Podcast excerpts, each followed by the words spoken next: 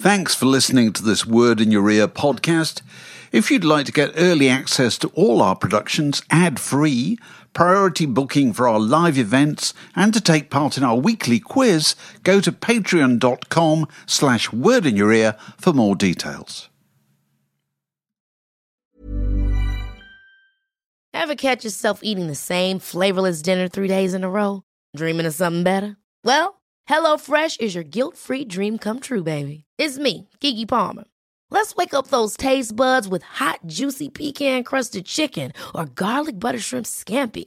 Mm. Hello Fresh. Stop dreaming of all the delicious possibilities and dig in at hello fresh dot com. Let's get this dinner party started. I'm Sandra, and I'm just the professional your small business was looking for. But you didn't hire me, because you didn't use LinkedIn Jobs. LinkedIn has professionals you can't find anywhere else, including those who aren't actively looking for a new job, but might be open to the perfect role, like me. In a given month, over seventy percent of LinkedIn users don't visit other leading job sites. So if you're not looking on LinkedIn, you'll miss out on great candidates, like Sandra. Start hiring professionals like a professional. Post your free job on linkedin.com slash achieve today.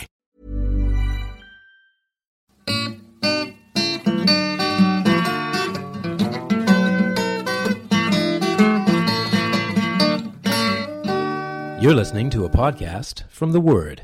Hello and welcome to The Word Podcast, which is coming to you on this occasion from a sculpture garden outside the back of the V I P area at uh, the Cornbury Rock Festival. And you're about to hear a noise in a moment that you will hear at regular uh, points during this. There he goes. There he is. That's the sound of... This Boris is Mark Allen, by the way, and that's Rob Fitzpatrick oh. on my left, and on my right here is David Hepburn. That is a man who looks just like me, so like Boris Johnson. We think it is Boris Johnson, yeah. Driving an electric buggy. Which with is, the words V I P on the front. Which is ferrying V I P yeah, from the V I P car park yeah. down which to is, the V I P let's be area. honest, about one hundred yards. So, yeah, yeah. yeah.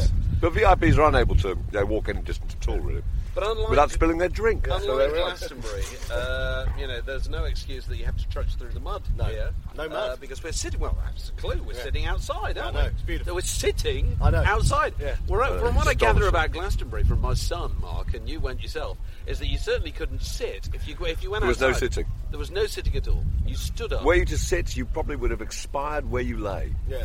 And you would have been consumed by the mire. I'm just talking of consumption. I'm actually eating here a, a pecan and maple croissant twist. We had to stop recording so that Mark could go and get more sugared confectionery. More free food, yes. So fantastic. But already, even sort of two minutes in, we've given a lot of clues, haven't we? We're sitting outside, we're in a sculpture park. Sculpture You're park. eating a pecan and maple twist. Uh, yeah. And uh, people are being ferried around in and my electric first, buggies. My first experience this morning, Rob, was lying in my tent and hearing an unidentified sound.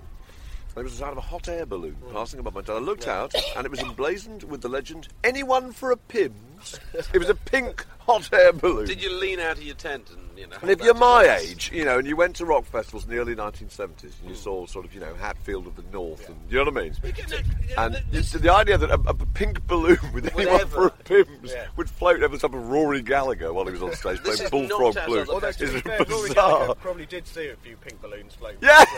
That's because you've been on a Persian rug. He's on a Persian rug. Yeah. Not the real Persian rugs, as Rob was saying earlier, that you find at this festival. Yeah, that's really our Persian rug. Next door to this V I P tent, there is another V I P tent full of... Um, yesterday, I had only two people in it, but they looked like Posh and Becks. Did you see them, Dave? So they'd modelled themselves to Posh, and they'd obviously got the even more expensive laminate that allowed them access to a place with Persian rugs. And it looked like a sort of Moroccan knocking shop. Yeah.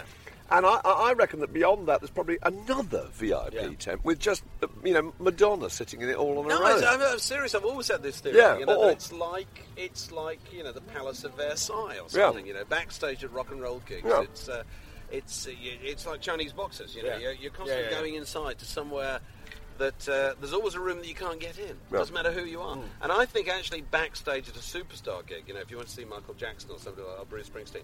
There'd actually be a room that not even Bruce Springsteen could yeah, go at in. his own be, concert. Yeah. It would be completely empty. You know, he has to feel that there's somebody slightly above him. Even you know? him, yeah, yeah, yeah. I'm sure the you know the ancient Chinese would have uh, would have, would have recognised this. Do you think uh, there was a special tent then for David Cameron?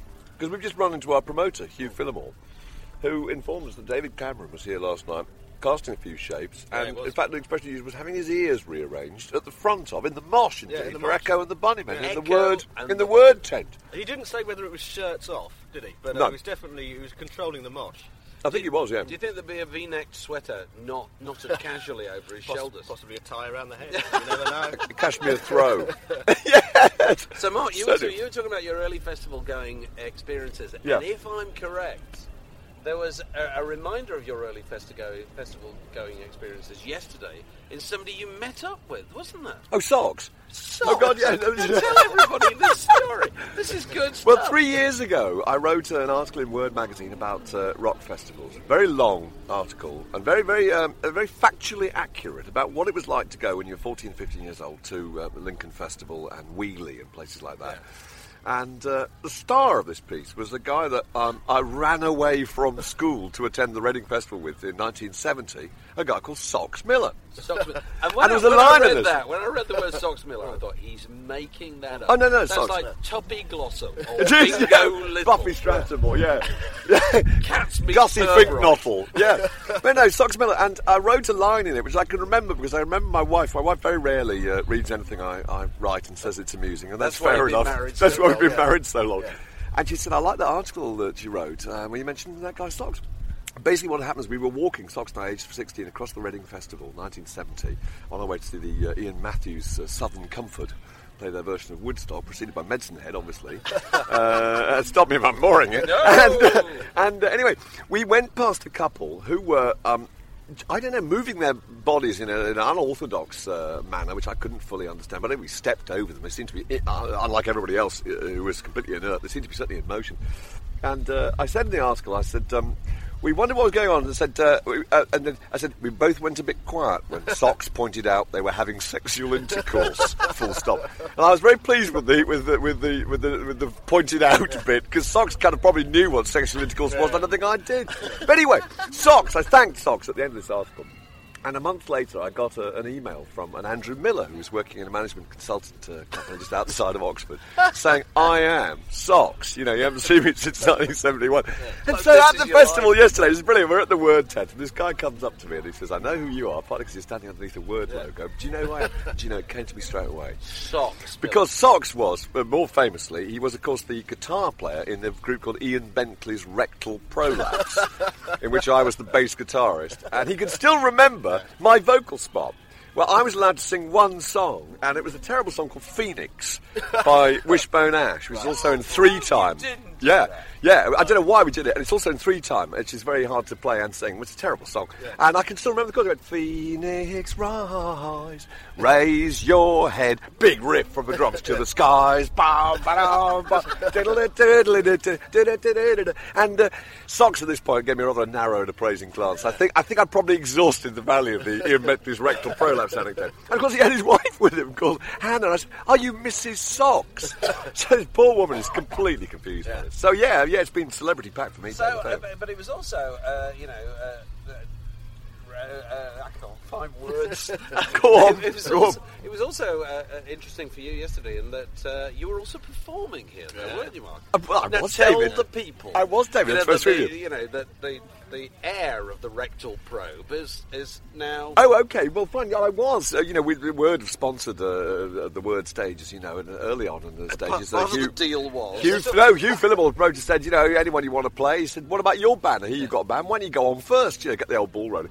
So I said, well, that'd be fantastic. You know, Thinking you'd to. be too modest and you'd say, no, no. No, no, we said, oh, we'd love to hear that. he, he looked ashen-faced and tight-lipped. But anyway, as did the group, Blood actually. When about a month later, they'd all been going, oh, great, yeah, get some laminate sorted yeah. out and uh, backstage right. Suddenly a contract appeared. And anybody listening to this who's a professional musician will, of course, know exactly what I'm talking about. If you're an amateur musician like me, you're in fact scarcely a musician at all, um, you're a bit astonished when a contract appears. Yeah. And it actually said, the wording was, the party of the first part, who shall hereinafter be referred to as Cornbury Music Festivals Limited, in conjunction with the party of the second part, who shall hereinafter be referred to as, and then just handwritten, Love Trousers, which is the name of our uh, less than distinguished pop again. group.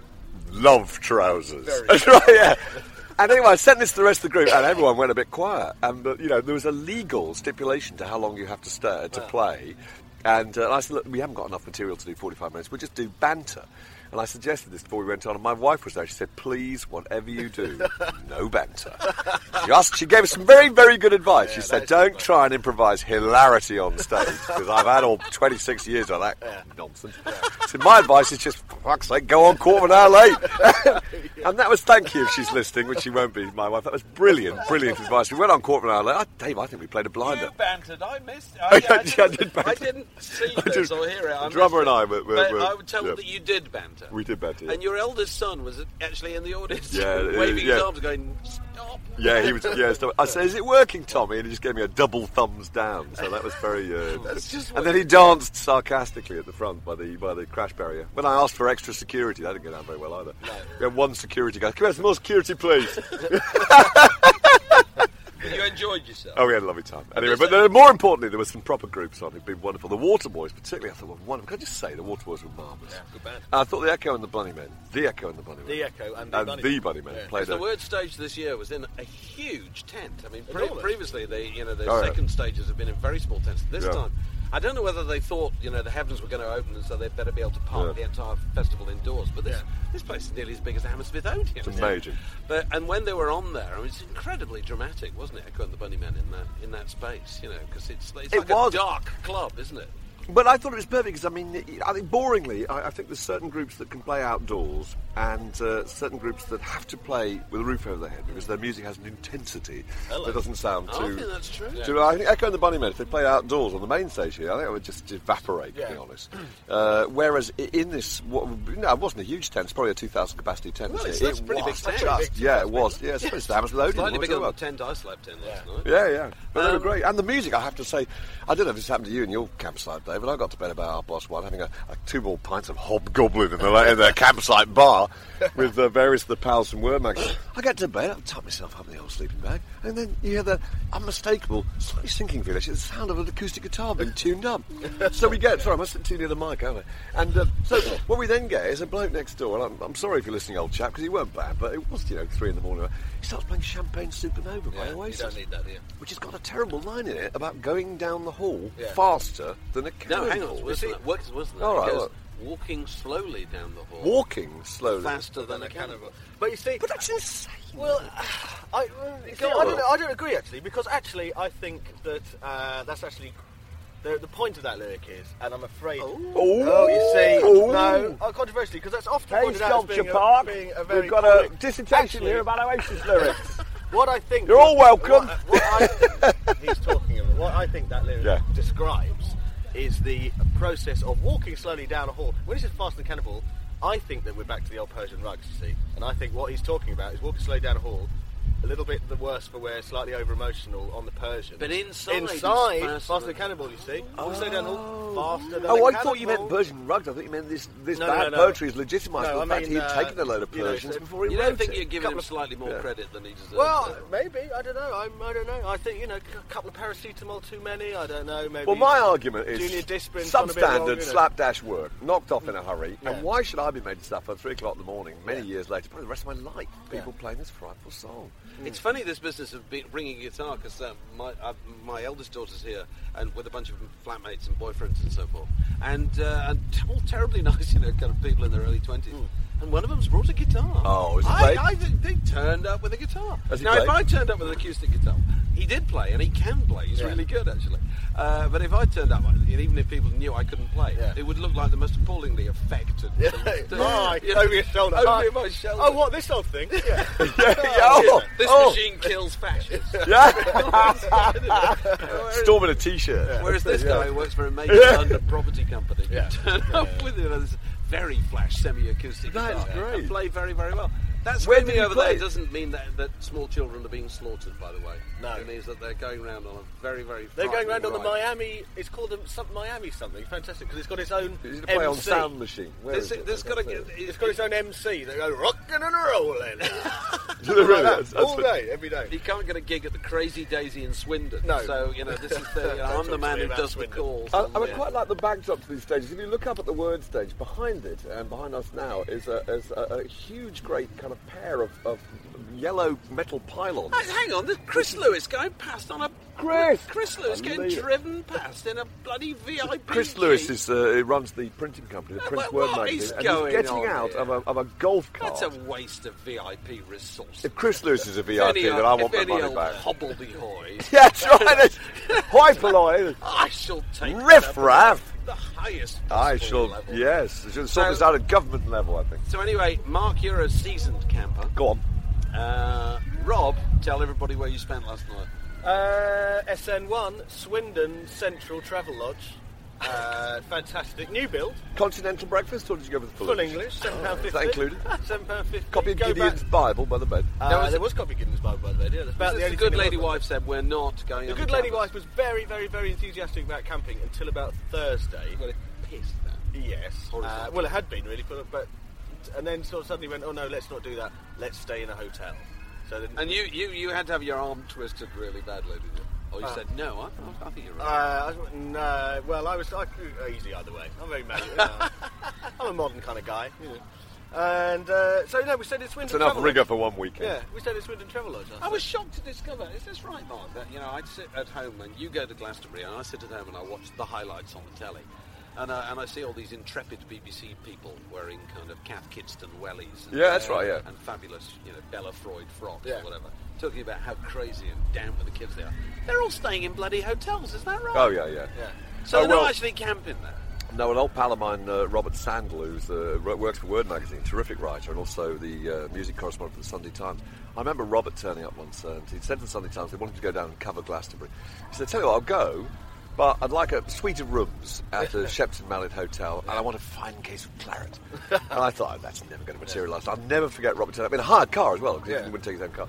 Turning up in a massive old Audi, and I said, Mark, I said, got the stuff, and tapped his nose conspiratorially. And sure enough, the electric boot button was hit, and the boot button, and there inside was twenty-four fine bottles of a of a of a glossy and mercurial claret, which was part of his stipend. I will use that for, word, and if for Rupert covering. Murdoch's, if Rupert Murdoch's listening to this, yeah, he, sorry, yeah, I hope he isn't actually, because I want to follow the paper trail through the expense. Robert into yeah, great deep water. On yeah. So yeah, there are people who uh, you, you know who obviously have a slightly more uh, less rigorous experience than the people like us have to say. Well, this is my first time camping. Since I worked this out the other day, who was the Prime Minister when I last spent the night under campus?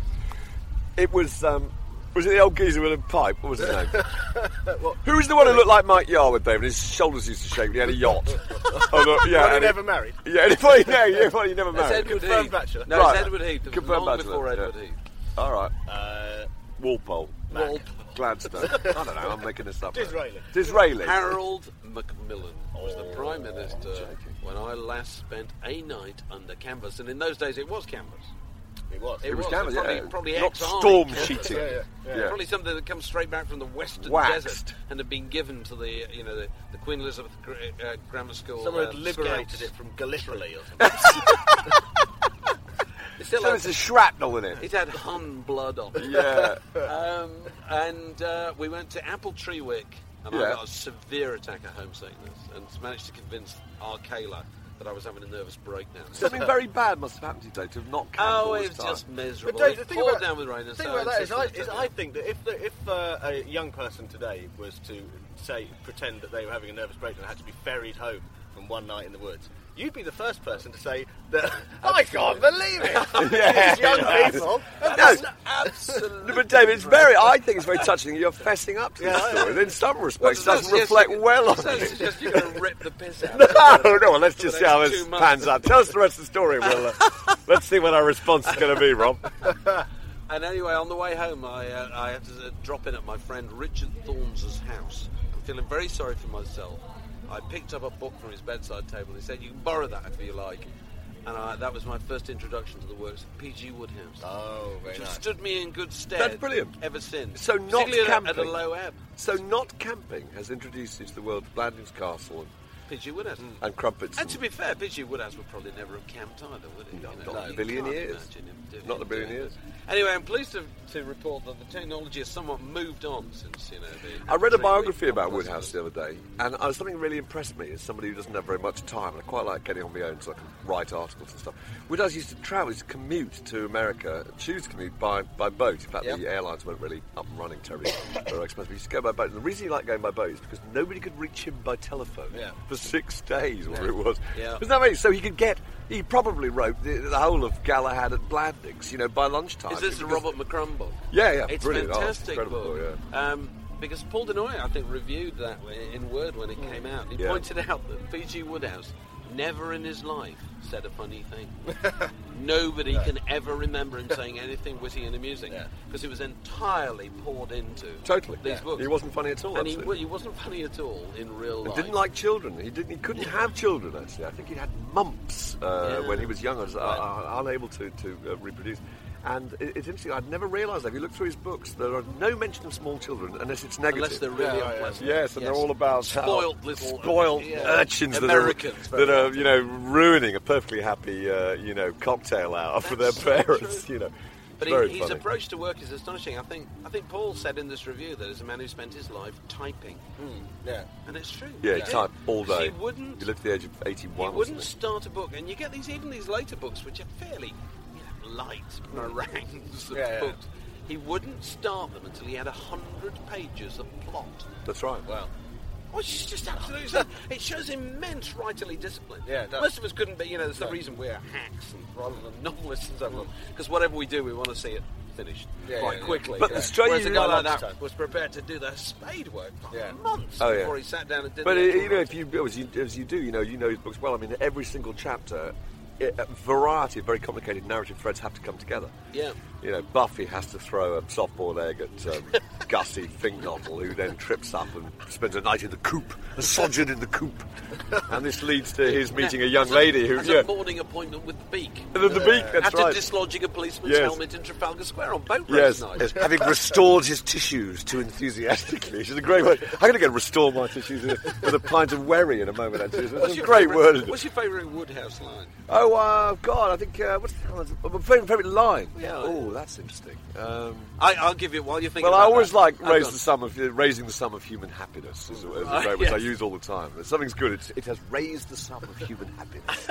It's a great line. There's, there's somebody was quoting one the other day about you know you would have to go a long while before you confused a Scotsman in a bad temper with a little ray of sunshine. Particularly ornate, you know, that's ways of so, getting to I the know, gang. I know. And the gang is so often at the end of the and, line. But the gang is so good. But the gang is so good. He's got the confidence to be able to extend that sentence yes. forever. You know how brilliant it's going to be. Was it was it Jeeves who, who was described as clearing uh, uh, uh, coughing like a goat clearing his throat on a distant, a distant mountain top? That's right. Oh yeah, it was oh, superb. Brilliant stuff. Oh. So here we are sitting in the ground. Can I just mention our, our yeah. Can I mention our, the, what we were doing yesterday? Which is one of the highlights for me, which is so wonderful. We got a little tent here at uh, Cornbury Festival. And you can hear the music building up in the background. And we're, um, you know, uh, selling subscriptions and generally trying to tell people about this wonderful magazine, you know. And uh, a guy came up yesterday and said, I already subscribe to your magazine. Have you got anything for non-subscribers? Because for subscribers, we've yeah. got a very nice offer as a free M P four. He tapped the side of his nose, Mark. And he I said, it was non-subscribers. You know. And I said, um, I looked at the two girls who wor- work with us, um, Juliet and, and Nicole, working in the office at Word. And uh, I gave them the old wink. And at the drop of a hat, they just start dancing, don't they? So they are just the sweetest, funniest girls. And they just stand there. And they start just... Mark is now jumping up and down, ladies and gentlemen. I said, I said, well, the girls will dance for it. If I'm going to dance with them. So I got out there, and three of us just do this little dance. This guy, and he was just absolutely loving it. I hope he's listening, actually. I think he was called Dave, and he took a photograph of us. And another guy came up and said, I'm, I'm a subscriber. You know, I, haven't... I said, yeah, Dave, come in here. So I got the guy who came up before to join in with us. And the four of us just dancing. And then we did five minutes of the twist, right? And, but this says really quite a lot of people were taking photographs because it was quite a spectacle. And I thought, my God, we really do go the extra mile. Yeah. You don't get that with good housekeeping. No, no. no. Try that as uh, a Good housekeeping, you probably yeah. get some sort of leatherette desk diary or something. Here you go, the editor, one of the subscribers and the two girls in the office doing the twist They're for five twist minutes. For you, yeah, for you yeah. to whatever no, song you choose. I thought it was good work. God, I'm really out of breath. Yeah, I bet you. While you get your breath back, can I, I, I, I haven't caught very much music at close quarters yeah. at this Cornbury. I've, I've tended no. to fly back and forth to the campsite and so forth, or being on the stand. And I developed a new theory that the best bands at festivals are ones that you can appreciate just as much from two miles away yeah. as you can from nearby. Yeah. Uh, and the first uh, characteristic of that is is just simple tunes that you know, yeah. aren't they? You know, that's the Proclaimers. So, what Proclaimers? Proclaimers good example. I cannot believe how. I mean, the yeah. Proclaimers—they're an interesting story. They really are, they, you know, yeah. because we've all been sniffy about the Proclaimers yeah. in our time, haven't we? Yeah. And I think we probably thought they were a group, but we were a little bit of a gimmick, bit of a novelty act, a bit of a novelty yeah. act, absolutely. And we've been proved wrong. Had a couple of hits years ago. Yeah, yeah, yeah. And they just kind of kept on ploughing. They've got a real consistency. I said somebody to correct. Somebody told me yesterday. They've been going together. They've been twenty years. Yeah, they? yeah, yeah, made, yeah only yeah. made six albums. Yeah. Yeah. Six albums? Do you know how many albums Prince has made? forty-five? Oh, he's, of course, today is the day, of course, that his album's getting given away free. With the, oh, is it really? Right, uh, with, with the, the, mail, mail, mail, mail, over the rival publication. The rival yes, publication, yes. Yeah. But it, I, I do think it's us. extraordinary that they've come back, you know, and, and I, yeah. I, I, I was reacquainted with how, what a big deal they are. I went to my nephew's wedding, you know, and that's, you know, two, a couple of years ago, and there's a bunch of people in their late twenties. Mm. The big tune to finish the night at the disco was not Three Times a Lady. No. Or, or you know, or it certainly wasn't Brown Sugar. No. It was five hundred miles. Yeah. You know, people standing on tables. Yeah. And then there wasn't a Scottish person really? at that wedding. Yeah. I couldn't believe it. It was what a about All Right Now by Free? They wouldn't even Hi-Ho Silver Lining? Sweet Home Alabama. Sweet Home What kind of world do we live in? Hi-Ho Silver Lining. That is what it is. God almighty. Uh, that was good work from them. They probably... Uh, been helped by that thing that when you've been the least fashionable band in the world, there's only one the only other way, only place to go is to become the most fashionable band in the world. Yes, and I think they've definitely that's been a, a good thing for them. You couldn't have been less fashionable or desirable as a band than being those two blokes out of the Proclaimers. And yeah, and so the whole thing comes around, doesn't it? So they're, they're just fantastic. They'll well, you get a bit of an underdog yeah, yeah, following. Yeah, yeah exactly. People yeah, support yeah. you because you know yeah. you're you're partly because of the lambasting you get by the unkind yeah. press. I think. Did they yeah. ever split up? Uh, I don't think they, I don't think they, they, they just no. kind of kept on working. Rather well, hard to imagine Everly, twin brothers, brothers splitting up. But I Everly they brothers did. They, they did. did. Yeah. Were they twins? They were twins, were they? Yeah. yeah. And yeah, they, they and they hated the bloody sight of each oh, other yeah, for yeah, years. Yeah, the absolutely. Brothers, yeah. Because they were, you know, they were completely locked together in every respect. The thing that struck me about Proclaimers listening to them from a distance yesterday was, if they were American, they'd be really hip. Yeah. If they oh, came yeah, from yeah. the southern states of yeah. America, yeah. there's these two boys. Yeah. They're yeah. brothers. They oh, yeah. They look a bit strange. Yeah. It'd be like the Kings Singing of Leon like or something, wouldn't yeah, it? Yeah, be the enemy would be absolutely yeah, yeah. all over yeah. it. Yeah. Because they have got, and also they've got that kind of faintly countryish quality. Yeah, yeah, yeah. In the sense that loads of country music came from Scottish traditional music, and, yeah, yeah, yeah. and that goes. And there's a sort of political element to them, you know, cap in hand. Yeah. And all that kind of thing. Oh, and also yeah. that there's a sort of balladry to them. Their music is very romantic. That's yeah. the key word. Yeah. It's, you know, it's not uh, harsh narrative music. It's very, very romantic. You know, um, how would you describe it? It's kind of it's a. Sort of burns. It's that yeah, sort of yeah. great Ball- Scottish balladry. tradition. Yeah, yeah, balladry, yeah, yeah, exactly. So they were great. Echo and the Bunnymen were great. The Bunnymen were wonderful, and it's, and it's very, it's well, uh, Echo and the Bunnymen, some very distinctive tunes that you. Yeah. Oh yeah, long, long we were up at the campsite where my friend Johnny's got his five-year-old daughter, and he was getting feeling a bit tired. And up, even up on the campsite, we looked back onto the stage, we could still hear Killing Moon and yeah. uh, the, what the I Cutter. Want, the Cutter, Cutter. great. Uh, what I want to know is how come you know people are making films about Joy Division and you know. Joy Division have obviously ascended to rock and roll. Yeah. Echo and the Bunnymen, every bit as good. Yeah. Probably better. No mystique about them at all, is there? No, well... I'd show you off. we're, we're just trying to think. Uh, we're just taking a pause here, listeners, while we think of the mystique of Echo and the Bunnymen, but there yeah. isn't really. There no, is although they did have all sorts of... Yeah, but, they, you know, there was no... Life, uh, I mean, if, if McCulloch had died... Yeah, that's so it. It's, it's sad the to death say. thing, isn't it? I think it death of the singer is the one that does it. Yeah. I think it is. But then, yeah. then they're, you know, they're captured forever. It lends them as twenty-one-year-olds. Can you just look over that way, chaps, and can you see Hello. a man, a boy, yeah. wearing the biggest afro wig oh, I've that's good. ever it's seen? It's the same size as the boy. That, that is as terrific. big as, if anybody knows the Funkadelic album, Free Your Mind. Oh, yes, it yeah, that's follow. right. Yeah.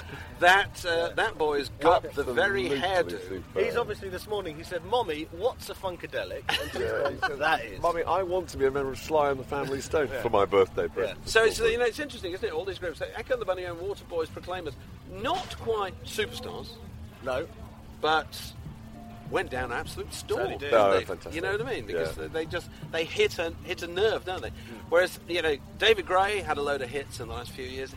For me, it kind of wafted a bit. It disappeared on the air, on the evening air. You know, it didn't have didn't have shape to it. I've managed to find a, a candy-striped marquee selling pints of Hobgoblin uh, in a completely different postal district of this giant park, so I'm not able to comment on David Gray at all, I'm afraid. So it's going to be interesting. Today we've got The Feeling, yeah. who I think ought to do really well. Yep, absolutely. Because they...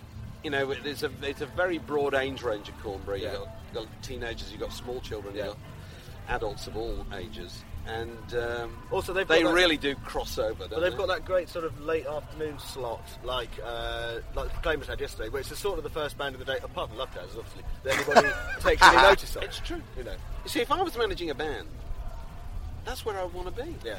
So, so everyone, do. everyone's still here, but they also, it's like, oh, a band's... Oh, see, David Gray, David Gray went down very well with a lot of people yeah. last night, but I was walking back to the campsite, and yeah. people were leaving in droves, yeah. because it's late in the day. Yeah, yeah. They've been out in the sunshine. You don't want to get caught in the... You don't want to get caught in the... Feeling we're virtually the only group on the uh, bill of the Lady Diana concert, where it was a week or two ago, who I think are not tainted, but but it's like, well, one goes that one, I'd say that was bad. I meant to be the positive one, aren't I? Uh, the bad publicity of uh, of uh, having appeared on that bill, because they were a shocking bunch, most of them, I thought. Yeah. So anyway, by being over, by being here with Miss Live Earth, but yeah. oh, Rob, you may have I seen a bit of the Travel at, Tavern. At the Travel Tavern, at the Swindon Central Tavern Tavern last night. And do you know what? It looked very good. Uh, on when I saw a bit of it last night, uh, Foo Fighters were on. Now I'm no fan the of the Foo, Foo Fighters, oh, I have I'm to say, Mara. but um, they did they looked terribly good, and it was a very very good set. Someone spent a lot of money that could have been spent uh, actually saving the planet, right? Uh, different issue. Uh, on an amazing set, and they looked brilliant. And unlike the Diner concert, there are no big banks of empty seats or princes clapping. Very badly yeah. out of time. Like that. And just alternative people, clapping. Alternative clapping, yeah. Free yeah. jazz clapping. Yeah, it was free jazz. It was sort of Seth Taylorish. Cornelius Cardew were the orchestrators. Yeah. Albert Ayler directed clapping. The royal box then. So you thought it was alright, did you? Yeah, no, look good. I mean, of the five minutes I watched before, I literally passed out from exhaustion. But so the, the other thing I saw, the thing, here comes Boris Johnson with his golf cart oh, yeah. and a bunch of Boris, V I Ps bunch going of back to the car park. Yeah. On their way to have another pecan and maple twist. And yeah. a Pim's. And uh, yeah. there is a stage apparently called the Secret Stage just over there. Oh no, do you know what? Where was you're ferried in an Audi. Silvana and I got invited to this Secret Stage yesterday. Uh, is it an Audi? To, to go in, the, in this I big, in this big massive Audi. Audi. Oh, yeah, you're no, well in with Audi. I'm in with Audi. And they said, do you know the uh, do you know the artist Dan Reader? Um, Dan Reeves, he used Dan, to work Dan Reevesy. Yeah, no, not Dan Reevesy. Oh, Reevesy. No, he's having a la-di-da somewhere else. Yeah, he is. Oi, oi! This will be nothing to have a problem with Reevesy. They said it's like a it's like a Moroccan sort of tent, and Dan Reader's going to play. And I thought, you know what? Even I only am only vaguely aware of Dan Reader, and a sort of aware that he's not really very good. So someone else, they're not really going to care, are they? Who's going? No one's going to go. Oh, well, really, except there is always the appeal, isn't there, of a room that not everybody else can go into. It's the V I P thing again. Yeah. It's the whole we talked about this earlier. Yeah. If you were told there's, there's, there's a band playing in a tent that only you could attend, you'd be there like a shot. Yeah, yeah, so you'd yeah. go around all afternoon and go, see Dan Reader? Yeah. Probably not. Of course, you won't find it. Sorry, sorry, Eddie Reader. Eddie Reader. No, no, no, Dan Reader. Yeah. If I can wax sociological for a minute, that's one of the biggest changes that's taken place in my lifetime. Is the is the If you told me when I was nineteen, twenty that you could go to a place and not everybody else could go to, you wouldn't have been desperately interested. Mm. You know what I mean? The idea of a guest list, or yeah. the idea there's a special room, or there's an area behind the red rope, or whatever. Yeah, yeah. Well, it didn't exist. Nowadays, it's people's primary motivation. Mm. That's why they only want to go to clubs that are really I, difficult I to get into. I am terrifically opposed to it. I literally... He says, the, the, the, the red, from the sculpture part. From the sculpture... No, I'm, I'm, I'm already in here so we can record, chaps. Oh, it's a quiet place to play. Yeah, that's very true. Is that a sound check? So no, I really am. Now. I always yeah. thought there was that scene in um, in The Office where... Um, sorry, not The Office, Extras, where uh, Ricky Gervais, the, the, the episode with David Bowie. Yeah. Oh, yeah, yeah, right. yeah. It's one of the funniest, yeah. most yeah. accurate... Yeah. Um, you know, uh, uh, depictions. comments, depictions of the notion of that friction between people yeah, one yeah. side of the, the, yeah. the velvet rope and the other. And also no. the pointlessness of it. You can sit, you have to squash a bit onto this chair. But this is the special bit. Well, it's because it's behind the road. Just sitting no, on the other side of this tent we're at now, but just, just in the direction of those drums you can probably yeah. hear, there's a white picket fence. Yeah. And I can guarantee that when we walk through there, there'll be a woman uh, sitting on this side with a, with a family, right, pushing a bit of uh, grilled red mullet around a plate with a selection of seasonal vegetables. But the other side of this plastic figure fence was just some, you know, perfectly regular punters with their back to the fence with a bottle of cider and a cheese sandwich, yeah. you know, waiting for the feeling to come on. And there'll be a slight tension on both yeah, yeah, sides. Yeah, yeah. Because they don't want them thinking, on I don't want this, and they're going to feel bloody like red mullet. On the fence, yeah. have to go, well, I don't believe in fences. Exactly. I don't believe in the concept of fences. Uh, if you will, a rock fence. David and I, just on the way over here, we bought a cup of coffee in a little uh, kind of ethnic uh, oh, uh, cafe shop. It. And it's run by a terrific collection of people with uh, white henna tattoos, white, the yeah. white Trustafarian dreadlock yeah. characters, very nice. And they're having a domestic. And I love it. The idea, even in a kind of peace and love Eastern religious coffee house, yes. love, this guy was saying, I made all the, uh, what's it, chai. What's no, it, I it? made all the chai. I made all the chai. Then I went out front and played bongos for twenty minutes, and that's what drew all the people in here. And yet you weren't here to serve. He said, well, you were out playing the bongos. I was playing the bongos to get the people in. It was like the kind, of, absolutely the kind of conversation that would have taken place at Faulty Towers yeah, or in yeah, Arkwright's yeah. grocer's shop yeah. in open all hours. Yeah. seventies being enacted by a couple of lads with, uh, you know... It was brilliant. Dave, Dave, Dave said this could actually be a soap opera. This is a, yeah. this is a, this is a sort of Andrew Collins scripted B B C four hilarity on eight o'clock on Tuesday nights. Yeah. You know, just it's kind of like their entire world was meant to be turned upside down, was in fact exactly the same as anybody else's. Yeah, yeah, yeah. yeah they may be Eastern religious, but still having a massive old domestic. Yeah. Take some fucking work. You know? So listen, chaps, here's a question for you, which you haven't been primed for at all. Oh. Who is, who has been, in your experience, the best outdoor group you've ever seen? This group who are best at the outdoors, because it is a different thing, isn't it? Mm. It's, you know, the sound goes up. It, it, you know, it's got a different quality to it. The audience are in a different frame of mind. Mm. Do you know what I? Do you know the best I've ever seen? Oh, doing this very quiet. Yeah, go on. And I don't, like the Beach Boys. Oh, oh I've yeah. seen the Beach Boys. Yeah, seventy-one. Because it's outdoor. The songs are in the praise of the great outdoors for a start. I mean, I'm not suggesting you necessarily go and see them next week in whatever tawdry shape they're yeah, in. Yeah. But I'm talking about in the seventies when they were back on the road, you know, and they were doing California Girls and Help Me Rhonda and all this kind of thing. And they were, I saw them at Wembley, and they were just yeah, I saw them at Wembley. Dealing with it because everybody knows those songs and everybody sings along. And that's what you just... Yeah. If you're going to play a big outdoor gig, you've got to give the audience something to but do. But the, the crucial distinction with the Beach Boys is that music is built to be heard outdoors, because it's about the outdoors. Yeah, yeah. It's about uh, Venice Beach or whatever, wasn't it? It's about yeah. surfing and being on the yeah. West Coast. God, it's a good question, man. Heavens. Uh, I, I don't Bruce Springsteen is pretty good. Bruce Springsteen is very good. Yeah, I, I thought the Rolling Stones were pretty good. But, I saw um, uh, Neil Young at uh, Finsbury Park in, I think it was about nineteen ninety-one. Oh, was this when he had Booker T and the M Gs yeah, with him? Yeah, I, I wish I'd gone to that. Absolutely fantastic. That's what really, everybody's really, really amazing, yeah. With the greatest rhythm section, well, yeah, yeah. half the greatest rhythm section of all time. Uh, but it's, you know, it's uh, it's an interesting point. Rob's gone over there to answer the He's phone. He's got to answer his phone. And uh, so George Melly shuffled off his mortal coil. I know, there's a very very nice um, correspondence on the Word website about it, but uh, very affectionate. Yes. And I remembered a, a thing I wanted to add to it, but I've never got around to doing it, which is that George Melly was the subject of one of my favourite ever headlines in a in a magazine. As, as uh, anybody listening will know, George Melly wrote for a variety of magazines uh, in a different... Uh, variety of guises as a theatre critic, music critic, and he wrote for a while for Time Out as a restaurant reviewer, and it was my favourite ever headline using somebody's name. Yeah. It couldn't be more perfect. It's a picture of Melly, right? Big old napkin tucked in his pocket, big plate of food in front of him, a glass of red wine, right? With a knife and fork held up with that, and the headline, you know it, eat, drink and be Melly. What's wrong with that? What's wrong with that? That's a good day's work, yeah, isn't it? Day I think that, yeah. so. We, we'd say farewell to the great George Melly, no, it's who created a great deal of happiness in his time, yeah. uh, and was, you know, diagnosed a couple of years ago with lung cancer and, well, some form of dementia, yeah. and, and was told he could have treatment, but he wouldn't do it because it would have meant him missing some gigs. Right, yeah, yeah, yeah. yeah, Which, that, yeah. Yeah. But I think that's... I mean, I think he probably knew. To, to, to you know more about him because I'd... I'd uh, yes! Are you watching Pete Doherty? Yeah. You know? But I think he probably knew that the, the, the afflictions that he had were, were not something that could be kind of resolved, you know. And so I think his, the sensible decision is, look, I tell you what, I'm going to I'm gonna, I'm gonna ease off my own natural speed and I'm going to do it doing what I like doing best, which is go out and play. So yeah. I went and interviewed him for Word a couple of years ago at his, at his home in Shepherd's Bush. Started about half past ten in the morning. And by eleven o'clock he looked at his watch and said, like sherry. I love that. And he proceeded to... You, you remember the you remember the expression, expression of schooner of sherry? Yeah, yeah, yeah. You know, being a big old yeah. half a yeah. pint. A Montelado. Yeah. Yes, half a pint of this stuff. Yeah. And, um, you know, which he, he thrust in my way. And, I, you know, we knocked it back. And this was clearly how he spent the day. I said, so generally, George, what do you, what do you, how much do you drink, you know? And he said, oh, I have one of these sort of roundabout this time. Then I... I I go out to lunch with one of my girlfriends. That's right. She yeah. was like seventy-eight yeah, at the time. Yeah. And married. And, that, and there's, uh, and you know, the idea of a, you know, a, a meal without wine would just have been oh, anathema yeah. to George.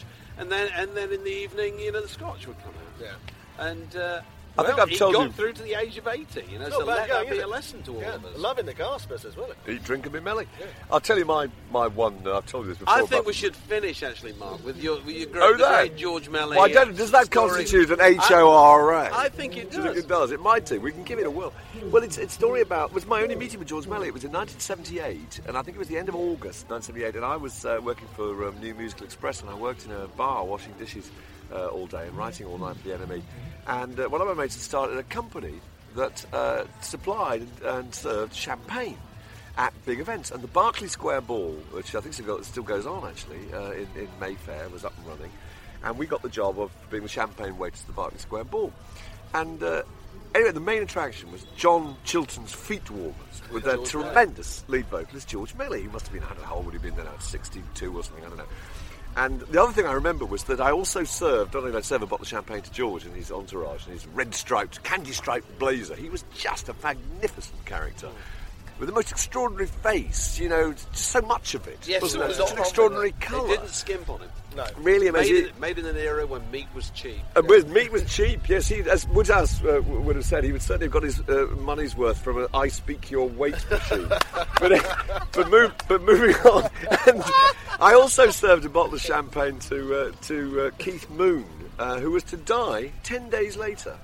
Not from said champagne. Not from said champagne. I think I was sitting there, but Moon was sitting there with his entourage. And he really was. Oh, I can still remember it so well. I was terribly excited to, to meet him, you know. And uh, he was very overweight and very sweaty and, you know, looked very much as though he'd been on the sauce. And he died.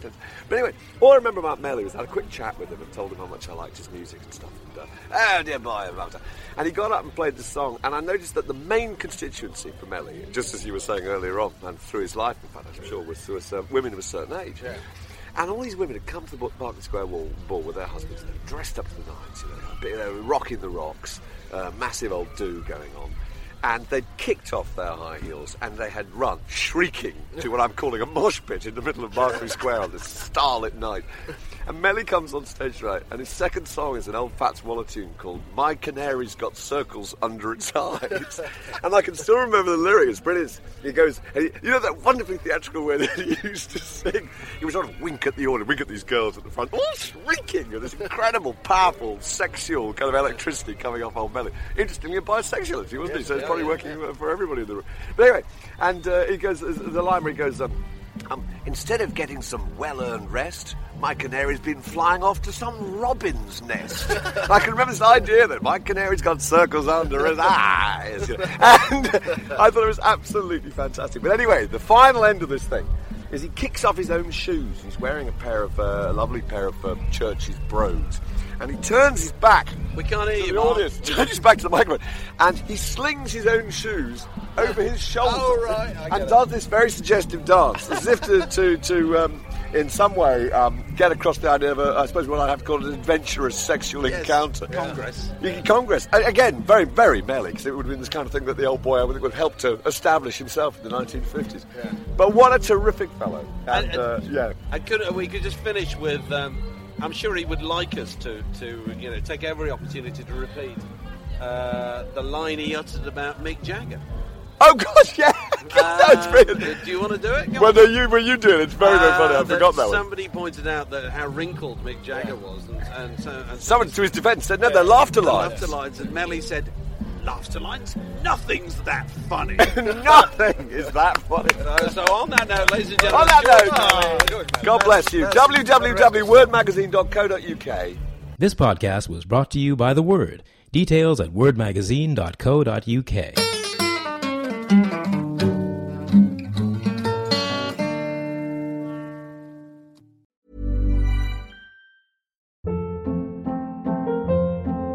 Hold up. What was that? Boring. No flavor. That was as bad as those leftovers you ate all week. Keke Palmer here. And it's time to say hello to something fresh and guilt-free. HelloFresh. Jazz up dinner with pecan-crusted chicken or garlic butter shrimp scampi. Now that's music to my mouth. HelloFresh. Let's get this dinner party started. Discover all the delicious possibilities at hello fresh dot com.